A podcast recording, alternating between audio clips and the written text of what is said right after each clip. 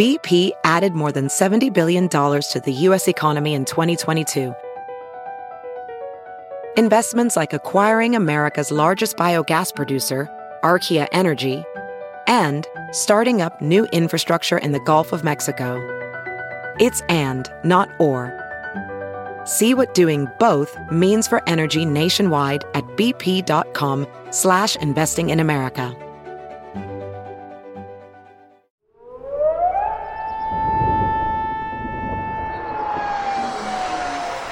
Everyone. Welcome to Joe's Weather World, your only weather podcast dedicated to Kansas City. Hello, everyone. Welcome to another edition of Joe's Weather World, a podcast dedicated to all things weather and climate and science related, whether it affects Kansas City or really anywhere in the region, the world, whatever. We've tackled a lot of topics over the last uh, several months on the podcast. Today, we've got a guest, and my guest for today is Sarah Croak. Sarah and I have known each other for how long, Sarah? How many years you been here? 25, Joe? 25-ish years. 25. 25-ish years. And um, we're going to touch on a few things with her. Uh, one of which is a company that she owns, a company called Weather or Not, based right here in Kansas City. And we're going to get into that. All right. But before we get into all of that, uh, the name Sarah Croak may uh, spark a memory for some of you, some of the listeners, especially if you're, shall we say, our age? Yes. Yes, yes, if you're our age. Uh, because way back in the day, here in Kansas City, Sarah Croak used to work for Channel 9. Channel 9. What did you do at Channel 9, Sarah? Weekend weather. Weekend weather. And 9 down to earth. Back in the day where you took the channel and you had 9 on your side, 9 down to oh, earth. Remember all of those segments that they had reporters do. So I was th- doing weekend weather. Okay. And then, you know, fill in for the chief meteorologist. Okay. And to have two that was all you had back in the day because there were no morning shows noon shows or any of that jazz back at then and you did a once a week story Gotcha. So, from a time standpoint, what what spectrum of time are we looking at? 84 85 Okay, so that's when I was just starting out back in Illinois, back after school. Okay, so uh, back in 84, 85, and I took Sarah around uh, the Weather Center and the studio and the control control room a little before this podcast, just to kind of give her a feel of the station and stuff like that. And uh, Sarah was, well, well, you know, this has changed and this changed. It really is amazing how the field of weather on a television side standpoint has changed from back in from your days and back when I started. when i was in chattanooga we didn't even have chroma key i brought them chroma key Wow, the green wall. the green wall, which meant I no longer could take my sun, my cloud, and my lightning that was magnetic and flip it up on the chart in the middle Nice. of a live broadcast. when I first started, uh, so I'm dating myself back in '84, uh, and there's some YouTube video out there of that historic day, by the way. Um, I had a buddy of mine, one of my floor mates in college, who was uh, artist or artisty. He's now a doctor, and uh, he would uh, help me out and cut out um, black construction paper clouds and white construction paper clouds and yellow construction paper suns. And I would put double sided tape on there and slap them up on the map, and boom, you had yourself a weatherman. when I was interning with the then CBS affiliate in Boston, which is how I got started, the chief meteorologist still there, Har- uh, Harvey Leonard, Oh, yeah. my weather mentor. That's how I. That's why I'm in the biz, Mm-hmm. and he had a he had maps, a local, you know, regional, and a national. And he would draw on those maps and bring them down to the art department.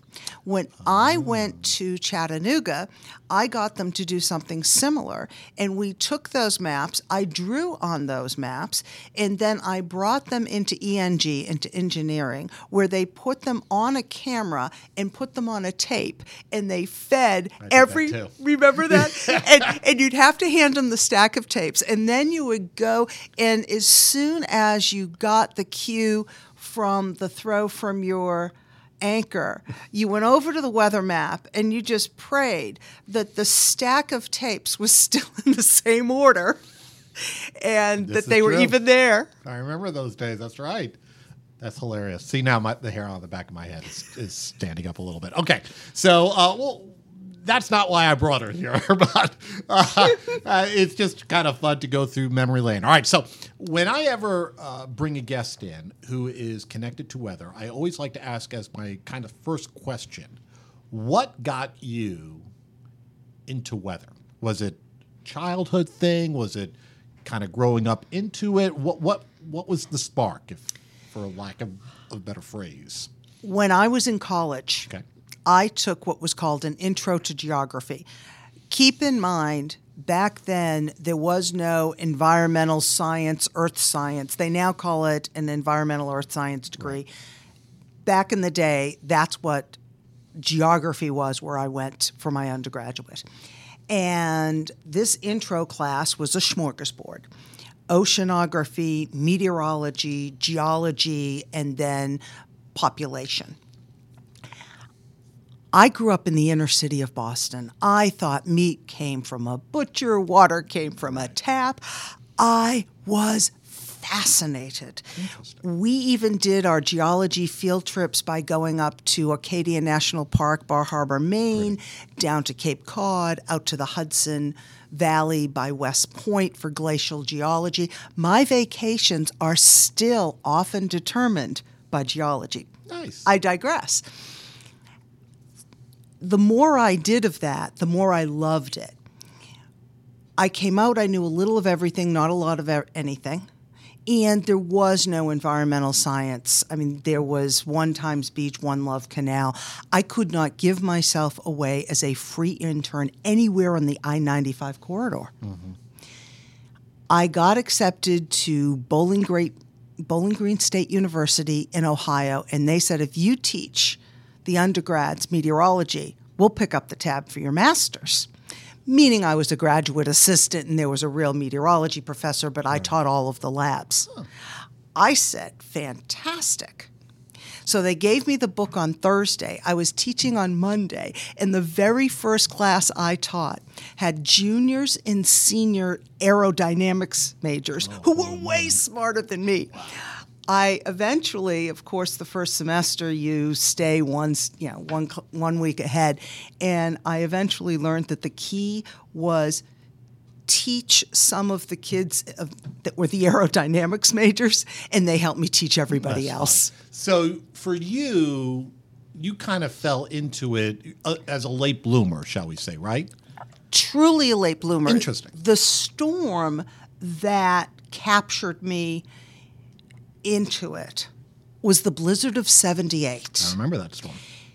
And the key to that storm was that if you ever look at New England, you look at Massachusetts, and they had four lane and six lane, at least four lane highways back then. People got caught in the middle of it, and they left all of their vehicles in the on the middle of the Mass Pike, uh, which is I 90, 95, 93, all the major. Imagine 35, 635, 435, 69 having a whole parking lot of vehicles. I was in school, and the two notable things were number one, it You were in school, college. college for the blizzard. In For the blizzard. blizzard is happening. You're in school. We're in school. Okay. They then shut the entire state down for an entire week. I mean, the National Guard had to come in and move all of that out and rescue people, et cetera. And not to mention uh, trying to get the choppers in for the people along the coast, et cetera. What happened? Uh, two things. Number one, it became my highest GPA semester because we already had the syllabus. We'd already met at least once. We knew what they wanted out of us. So I would sleep until just before the breakfast cafeteria closed, get that. I would go to the library, get what I needed, go to the study hall, spend four hours. I sound like I'm a real geek. Nobody else did it. I got way ahead. Then, of course, I go upstairs, watch General Hospital, party Right. all night, and then do it all over again for a week. So I was way ahead. So it was, that was my part of it. The cool part, though, of the real storm friends of mine who were the dean and residence hall director were in the residence hall next to mine. And of course, they're stranded. And the dean looks out the window and says, I think I see our students jumping out of the fourth story of Russell Towers. Nice with the drifts. and that's because of We'll the assume, drifts. we'll assume it was because of the drifts. It was because of the drifts. And then when they ever said that nobody, you know, it was a $500 fine, it's 1978, big money. Um, if anybody got caught out driving and they discovered that no, you could not get kegs delivered, it was a real sad moment. It's it's it's funny because I have uh, the same. Now I would have been a junior in high school, and my dad was a doctor. And if it's the same storm that I'm thinking, and I think it is, it may for us it may have occurred on a. It happened, I think, on a Thursday, and I grew up just around the New York City area, and my dad had Thursday off. So uh, he would just be down in the basement and he smoked a pipe and uh, had the fire going. And school, we had school that day, but they let us out early. Um, and when you think about, you know, we're in school in a blizzard, and you know the kids today won't go to school if there's an inch of snow on the ground. So um, anyway, so they let us out early. The buses drop us off. I'm walking home in the blizzard, and that's just what we did back then. I think a lot of oh, parents yeah. understand that. Yeah. So anyway, so one of my indelible memories still to this day is walking downstairs into the basement and smelling my dad's pipe on that particular day. Oh wow! Isn't that weird? So, and it was the same storm. It was the same blizzard, and, and we were, and I was big into weather and interning and stuff like that for weather, and so it, it's just funny how certain weather events are ingrained in in the general population, but especially for weather people. It seems like there's there's always a certain event or something that triggers a memory really strong. Exactly. And it doesn't have to be on the maps, on the satellite. It's actually something that somebody says to you, or as you said, the smell of the pipe, etc. And um, those are those things are indelible. We had this at uh, Bowling Green. I also ran the Weather Center. They actually had um, what today you see out at National Weather Service offices and airports, which is the actual observation uh, cabinet, so to speak, the white cabinet, 6 feet up. Uh, and all of those kinds of and all of those kinds of things, and they just have different reactions of what it's like to go out at five o'clock in the morning and take the obs. And when I think of somebody asking about a minimum temperature, my brain immediately goes to that little outdoor spot. little outdoor thing. It just does. That's fascinating. See, it's weather people are weird, and uh, it's just weird how we have these indelible imprints on our brains about certain weather features. But that's not what I talk wanted to talk, talk to you about. Uh, all right, so you got into television. Uh, eventually, you got out of television. Right. Then what? What had happened while I was in television was Karen Kornacki took me over to the Royals for a live shot Okay. because my dad was a coach and athletic director. So I grew up in sports. And Karen took me out there, and I ended up meeting George Toma Okay. and said to him, Does weather matter to you? I work nights. Uh, happy to help if I can. Oh, well, you know, I didn't let my tarp crew go to dinner tonight because there's a chance of rain. And this, that, or the other thing, you know, Dick Howser, God rest his soul, the 1985 winning manager, he wants to know this, that. So, anyway, I started forecasting for George. And I was nailing, I was still at nine, I was nailing Royals rainouts within 15 minutes.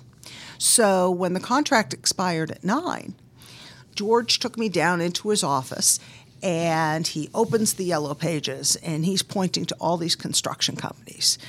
Oh, honey, I see them on the road. They need you.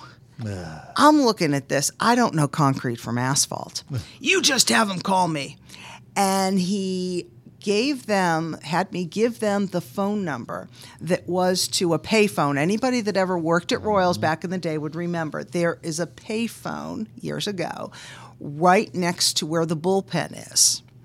And right at that, what you now see is that sprint, you lift up the garage door. And he gave them that number and he started vouching for me. And um, that was one big piece. The other was that the Small Business Development Center, I started at Rockhurst because I was on the Missouri side at the time, and they helped me get my first contract. $230 a month supplemented by unemployment. and that eventually, in time, turned into your company, right? Yes. And uh, so let's segue into that because it is kind of a unique thing. First of all, it's a unique thing uh, locally for Kansas City. I'm, there might be a couple of others, I have no idea, of uh, w- private weather forecasting companies. And the company is called Weather or Not. And so, what does the company really do? What's the goal of the company? we need to disrupt weather risk for businesses so they can beat Mother Nature to the punch. And what you're really doing is you're not selling weather information, you're helping them buy time. The weather's going to change. They know it. What they want to know in plain language, like you give plain language every night so people can understand what they should expect for their personal day or coming days or coming week. What we're doing is learning their business, be it concrete, asphalt, getting a utility ready ahead of a storm, or having them stand down, airports, etc. And what we do is make sure that they have the greatest lead time possible.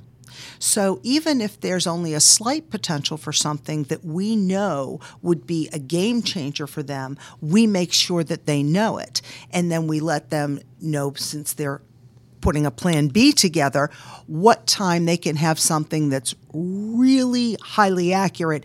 And what they'll do is they'll decide okay, we're going to keep our guys, our union guys, for an extra hour because we know that if we do that, we're going to get eight hours in afterwards. So we'll sit on the rain in the morning. Or we're not going to bother because we don't want to pay automatic show up times and then get nothing out of them. It depends upon what they're going to get out. We will decide how many concrete trucks we order because concrete and asphalt you own it once it leaves the dock. You start talking about utilities and public works and airports.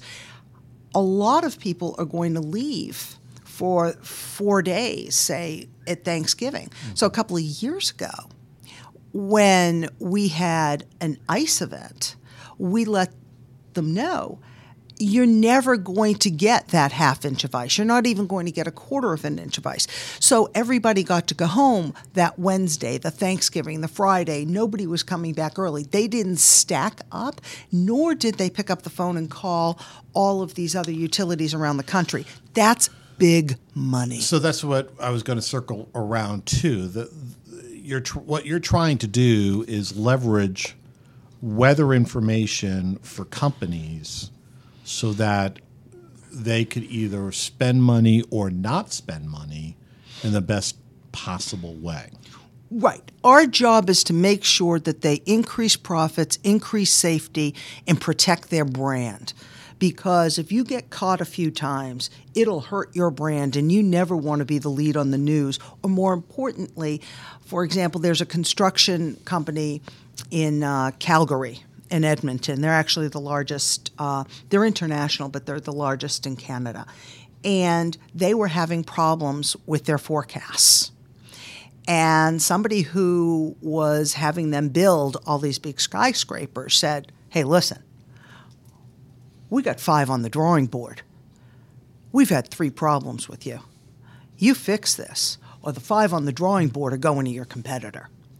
So we went up there to, and this is what Weather or Not it's been transitioning to, will always be a 24 7, 365. Mm-hmm. It's how we got here. We love it we've transitioned to showing companies how to pick which weather tool, how to use the information, how to train them on what to look at, how to make a weather decision, whether it's for building a roof, making a utility decision, etc. And how to communicate it amongst their people and how to communicate it to their owners or their county commission. We'll even go in and help you hire a local company. That's what we did up there. We create an RFP, we managed the RFP, we did all the interviewing. RFP meaning? Request for proposal. Okay. Which means somebody says, here's a set of things that we want. It's more familiar with tangibles like a truck. So it's like, I want all of these, you know, this axle, this engine, this GPS system. And they'll put that in and then they'll send it out to the marketplace and people come back and go, okay, this is what we can give you and this is what it costs. So we managed all of that and hired a local weather company and then trained them, onboarded them because they weren't used to doing that high level customer service like we do in Kansas City and St. Louis. Mm-hmm. So as a company locally here in Kansas City, you hire uh, other meteorologists uh, coming, typically coming out of school. I'm guessing coming out of school or within the first three years. Okay, and uh, how do you feel? We have. Um, how do you feel that? How do you feel the? Edu- how do you think the education system? Is going right now with that? Do you think it's it's as good as when you were in school? You mean are they teaching them how to forecast are, are anymore? Teach, are they teaching them the right things? Would be my my question because I'm sort of outspoken in a sense that I think some programs need to do a much better job mm-hmm. of teaching. Uh, I hate to use the word kids, but kids how to forecast the weather. Yes. Uh, what is your take on that? I think it's coming back for some universities, and I'll explain that in a moment, but you're absolutely right. There's no question, Joe. There has been a lull. There was a certain period of time where year after year we're like, for crying out loud, does anybody even know? Um, we call it the 540 line. What it means mm-hmm. is in the upper air, if you know where the 540 line is, you know where the 32 degree line is, so you know where the snow is. This is something I learned as an intern without having meteorology classes. And I learned that as an intern from Harvey Leonard before I even got into the business, mm-hmm. right? It's so rudimentary and we're we were shocked that people just didn't know this. And so what has happened in the last couple of years is that we have found that there are some universities who are actually creating weather labs that will produce forecasts for maybe their university and maybe even a couple of clients around them. The University of Wisconsin at Milwaukee does it. Western Kentucky University has what's called white squirrel weather. Yes. And don't ask me why they have white squirrel, but yeah. trust me, they are so attached to that white squirrel. Uh, Pete Grigsby loves it, and so do the WKU grads that we hire. The point I'm making is it is producing some really good forecasters. And so we're looking to go after those schools. I'm actually this year going out to a variety of schools. Valpo, Valparaiso is one, uh, Western Kentucky. Um, next month, I go to Mizzou, where they've always tried to keep up on the forecasting. Um, I'll be going over to KU at the end of the month, doing these career days and trying to get the professors to stress this. And they have to have a reason for it. But yes, they they went off on, uh, oh, the models will do all the work. Right, and this is where the Oy. this is where the issue is. It- exactly. And there are, um, uh, you can talk about the models this winter. Uh, None of them have caught on to a pattern. If you can get accurate within six hours before an event this winter, you're doing well. Right. And what it leads me to what I think is a much bigger problem, much bigger problem, and that is big data. I think that big data mishandled can be a big problem. And here's why people think data is information. They think that, oh, I've got these data analysts and they see that this event has happened five times in 10 years. Therefore, every other year we're going to have this happen. In weather, it's not about how many times something has happened, it's what caused that to happen. It's the reanalysis. And did that storm come up I 35? Did it grab the moisture? Uh, was there a front coming down from Canada that was so strong it pushed it just south of Kansas City? Or was this something that came off the Rockies and went from west to east? And this is where it grabbed its moisture, and this is what stalled it out all of those particulars that I probably just put you to sleep over are the reason that weather event happened. Right. And in order to understand if it's going to happen again, which every good meteorologist has to do, you remember those nuances and then look at the current patterns and see is there anything there that's aligning itself? Because that's what you do. You use your brain as a computer, especially to remember the mistakes. Mm-hmm. What was it that caused it? So that's why having meteorologists touch the forecast is so important as opposed to a model.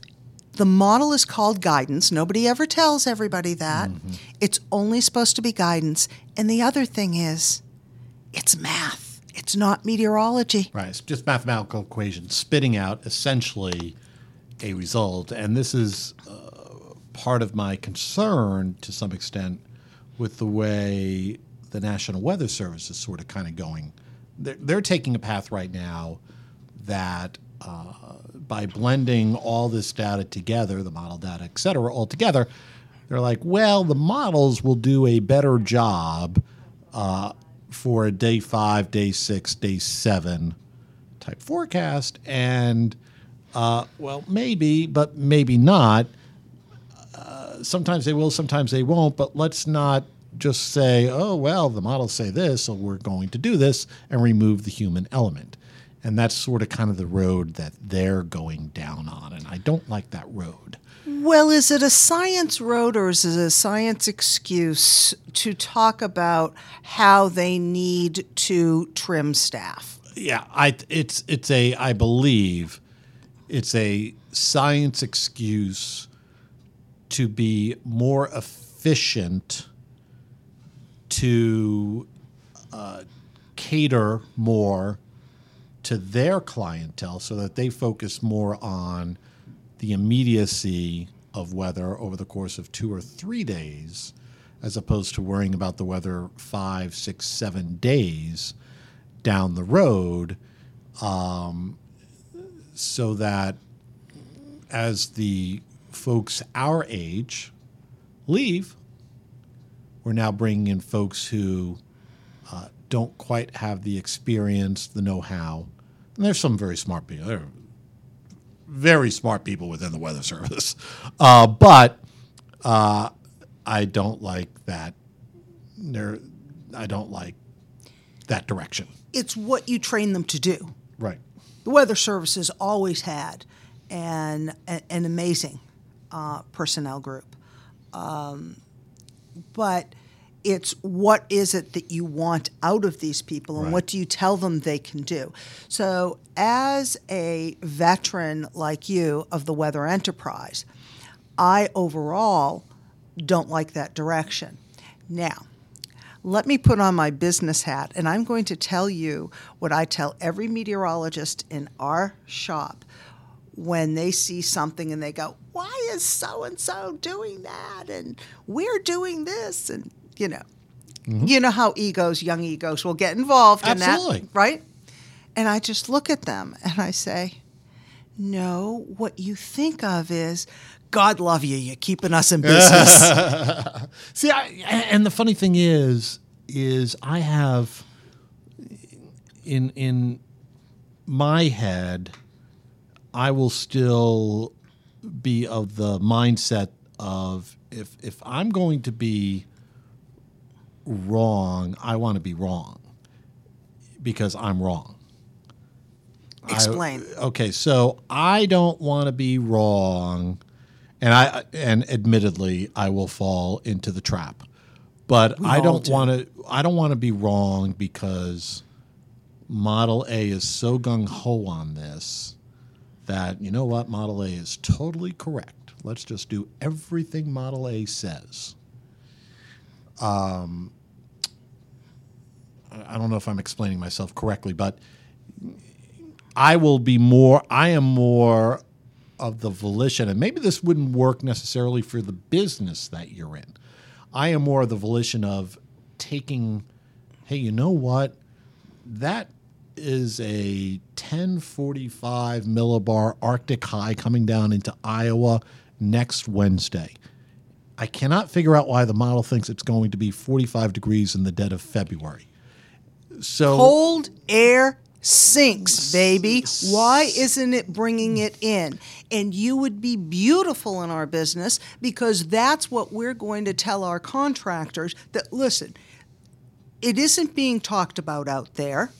And for some reason, the the models think that the Arctic stops at Lamoni, and you know it's not going to. So if you have to get this done in 32 degree and rising or uh, no colder than 28 for concrete unless you put in certain types of materials or 41 and rising for asphalt whatever it is, or you need that building closed up, get it done by this Friday, and you may even have to work on Saturday.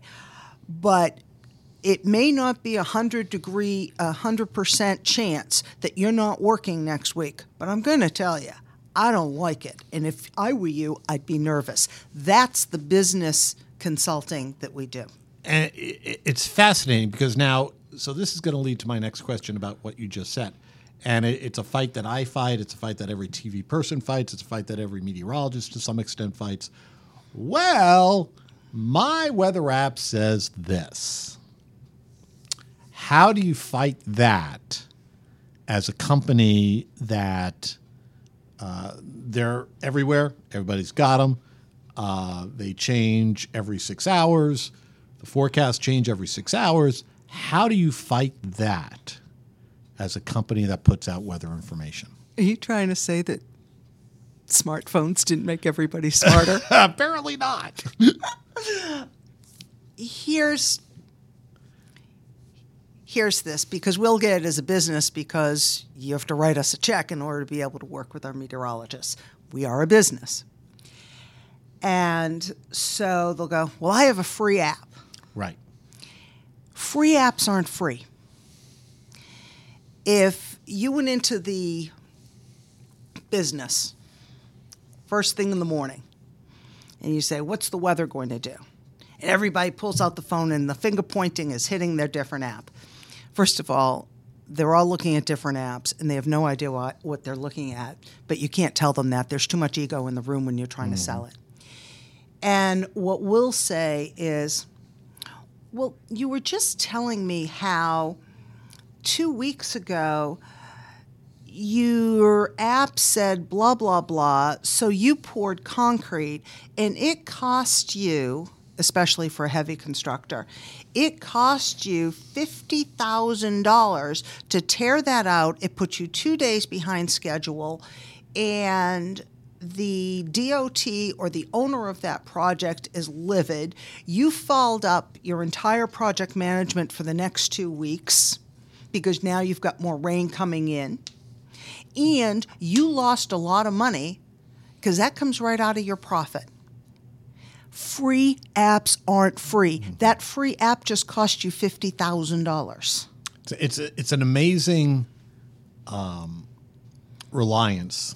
There was an article written, I think it was in Forbes, uh, in mid February, maybe around the 10th of February, about uh, if your weather app if it if it something like if your weather app said it didn't happen, did it happen? Or if your weather app said it happened, it didn't happen. Something like that. It was it was just a, a, about the over reliance because it's easy. I totally get it.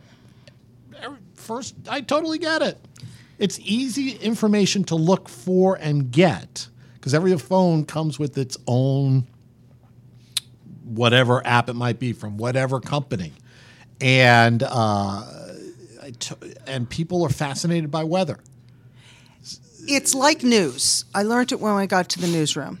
My first co anchor in Chattanooga said to me, Everybody wants to be the first one to tell you about. Mm-hmm. And that's what's happened with the weather apps.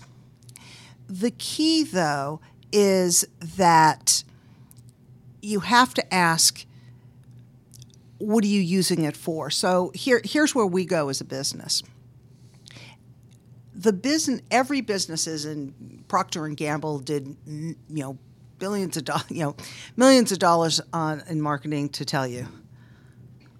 Discover the problem, create the pain, the pain pill, sell the pain pill. And what ends up happening is I simply tell people that apps are vitamins. Meteorologists are the pain pill.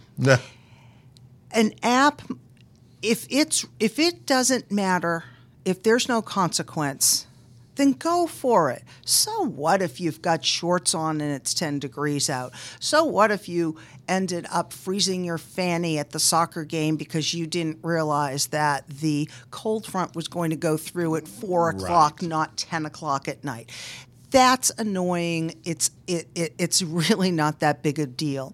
But if you're going to tell me that you have to make a decision to put a specific type of chemical on a runway because you can only use those chemicals on a runway and it needs to go down 15 minutes before the liquid turns to frozen in order for your runway to freeze dry and for your clients, which are your airlines, to have traction when they land.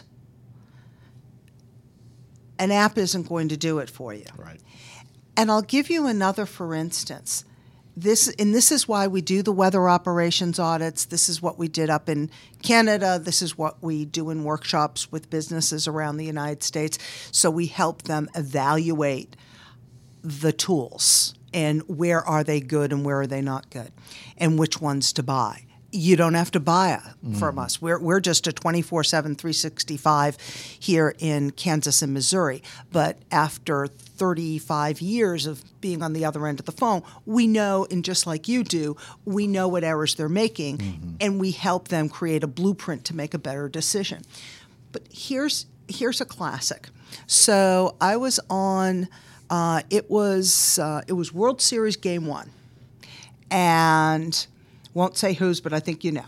So, because we only have two teams, the Royals and the Cardinals. And by the way, the Royals helped us get the Cardinals. And when Trevor, I went to thank him for helping us get the Cardinals, he said, just remember, blue before red, and we all stay ahead.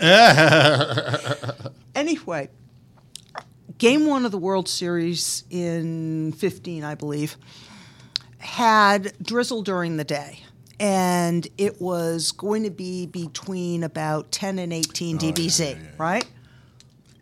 So what happens is, uh, okay, what it, I apologize for the numbers. What it means, it's that baby blue stuff that you usually ignore. We don't, but you probably do. And so what happened was we were telling them all day long, and we'd been on the phone with them a dozen times. This is before five o'clock. Now it's five o'clock, and you're getting the call from MLB with everybody on both teams in the room, et cetera. And they're saying to us, you know, what's the intensity? When's it going to stop? Because it really was going to stop. And MLB really does not want to start a game in rain. So you've got to convince them that it's never going to get much worse than what they've had, et cetera. And uh, because they, they, they want to go. I mean, this is World Series game one. And what they said to us was, you know, we really do believe you because every time during the day you said this would be the intensity, we go outside, and that's exactly what it was, and this one increase, decrease. So we, we believe you. But we haven't seen anything on radar all day. And my polite response was, we can work with that in the off season, but here's what you want to know for right now mm-hmm. dug into it, and here's what I discovered. Major League Baseball has, and I've known this for a long time, they have at least two national contracts, I believe. They have contracts with two national, international weather companies, and then they'll call us when it's Royals and they'll call us when it's Cardinals because they will say, hey, do you want to talk to your local people? I know that those two international companies have really awesome high grade level radars, just like you have in your shop, we have in our shop. And yet it turned out they were all looking at a free, non commercial radar, even though they had access to all of that. That's why Weather or Not it's pivoting and has been. Uh, we're talking engineering firms are talking to us for all of their clients, and um, a lot of other large businesses that make operational weather decisions and have a ton of stuff, but they're still having a problem. Is going in and just culling through what all that is and then giving them a blueprint mm-hmm. to going, okay, this is an easier path, this is a more reliable path, and you have to follow a process. I mean, no business has an invoice without a process. They don't have a work order without a process. They didn't buy this table or microphone without a process. But when it comes to weather, just like you said, everybody grabs an app. There is no blueprint, there is no order of decision. That Nobody is putting it through the possibility of it being wrong because their ego is tied with them saying, hey, my app says. Mm-hmm. We've seen some epic fails from Major League Baseball in other places when it comes to weather. In other places, In other we places, In other places. All right, so uh, we're finishing up our conversation now with Sarah Croke from Weather or Not, a local company, private weather company, uh, that helps businesses uh, try to get ahead of the game, try to save money, uh, spend money more appropriately. Uh, so as we finish this up, if there's a business out there, a contractor, a uh, construction business, if they wanted to get a hold of your company, okay, how would they go about doing that? Just give me a ring. Weather or Not, Inc., 913 722 3955.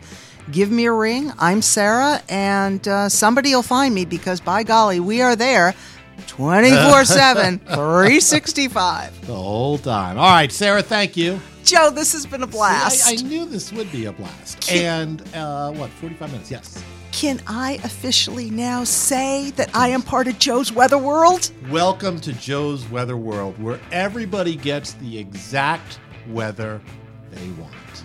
Love it. There you go. Sarah, thank you. Uh, we'll do another podcast coming up in a couple of weeks. I think we're going to uh, dive back into the climate world. I'm Fox 4 meteorologist Joe Lauria. Thanks once again for listening to this edition of Joe's Weather World.